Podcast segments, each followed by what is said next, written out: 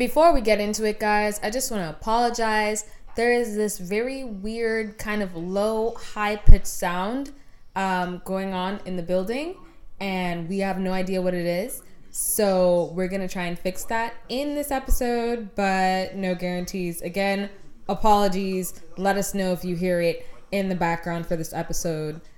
Sorry and thank you. Hey there, my talkers, conversationalists, and all my opinionated people. Welcome to Talks a Lot Radio. I'm your host, Leisha Kane. Today, we about to get down and groovy, baby, because we're talking about music. Welcome to our new Lifestyles, Life Stories playlist. Let's go ahead and start the conversation.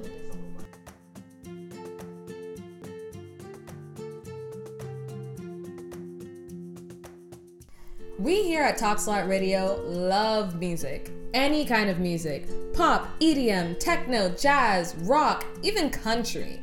We simply love it. Now, I'm of the belief that there's a song for everything. But you know, when you become a Christian, all of a sudden it's easy to feel as though all these avenues of music have been closed off to you. Like, you'll never be able to listen to rap music again, or hear a sweet pop song, or drive along to some country, or get wild to some techno music. I think the automatic thought is that the only thing to listen to is church hymns and that old school gospel. Now, don't get me wrong, we love that music too. Those church hymns and gospel music can, are really great and always help get you through a tough time or just remember how great God is. But sometimes you want to hear something else, and that's fine and perfectly normal, especially when you've grown up with all these different types of music at your fingertips. So, what do you listen to? What do you do? You would actually be surprised at how many different types of Christian music there is out there. If you're looking for rap, trust me, there are some dope artists with some bumping beats that are Christian artists. Lecrae, Trip Lee, KB, Canon, Tedashii, Benja, the list goes on. Hillsong Young and Free have some awesome techno or EDM style music with some beat drops that are sick. And your usual Christian contemporary artists like Skillet, Lauren Daigle, TobyMac, Citizen Way, all those others, they can handle your cravings for anything else, from everything from rock to country to that sweet pop music. Now, here's the thing say that you still want to listen to some of your usual music. That's fine. We here at Talks a Lot do it all the time. The thing is, when you listen to secular music, as a Christian, you have to start being a bit more careful. Let's all be honest, certain songs put certain thoughts in your head. Wild Thoughts by Rihanna is kind of raunchy and kind of sexy and not really suitable for someone trying to live a Christian lifestyle. And let's face it, anything by the Weeknd is basically kind of off limits. Now, again, we still listen to secular music, but we only listen to certain songs or certain artists. I still love Rihanna, but I listen to her softer songs like Stay. I'm in love with Paramore, but again, softer songs like Only Exception. Jon Bellion is a favorite in this office, but we listen to songs like Hand of God or Maybe IDK. You can still listen to your music, but you have to start thinking about what you're listening to. And you know, a lot of times when it comes to simple things like music, the books you read, the people you follow on social media, people think that these things are insignificant when it comes to living a Christian lifestyle. But they're not.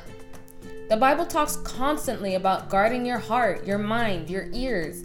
That means paying attention to what you watch, read, and listen to.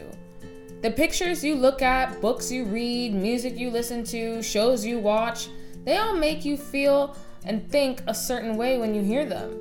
We can all attest to the fact that some songs make us feel sexy, and some songs put us in a good mood, and some songs help us work out our anger. How you feel reading erotica is really different from how you feel reading a Christian love story. And how you feel watching reality TV is really different from how you feel watching TBN, Trinity Broadcasting Network, or even just HGTV. Guys, I know that I've been talking specifically about music for the most part of this episode, but please heed what I say. Everything from your music to your TV shows to the books you read all influence you and your thoughts and your actions. And more often than not, if it doesn't encourage you in your Christian life, it's better if you keep it out of your life. Now, please don't think that I'm not going through, you know, struggles trying to get rid of some things in my life. I'm 24. I am active on social media. Drama TV is so much fun to watch, and there's certain music where that beat is bumping, but those lyrics, I don't need to really have that in my head honest to goodness, it took me forever to cull my playlist because there were just some songs I just didn't want to get rid of. But the closer I got to God, the more convicted I got about those songs, and they slowly started to disappear from my playlist. And drama TV, like I said, I enjoy it, but nowadays, living the life I live and watching these people live the lives they live, it actually physically hurts me. It causes me pain to see them live such inefficient and just painful lives. And praise goodness, social media, there were some fine boys that I used to follow, but goodness knows their content was just crazy.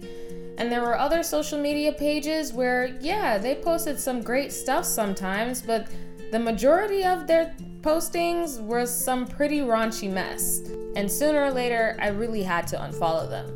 Don't get me wrong, I'm still struggling with the playlist and struggling with the shows and all that goodness. But I do know that there are certain things that I just can't have in my life if I'm gonna try and walk out this Christian lifestyle. It's just not gonna work. Look, guys, here's the short and sweet of what I'm saying. And I know I sound like a broken record at this point, but please hear me out. Living a Christian lifestyle is not easy, not all the time, especially in a world that doesn't always recognize or value Christianity. So you have to find ways to encourage yourself.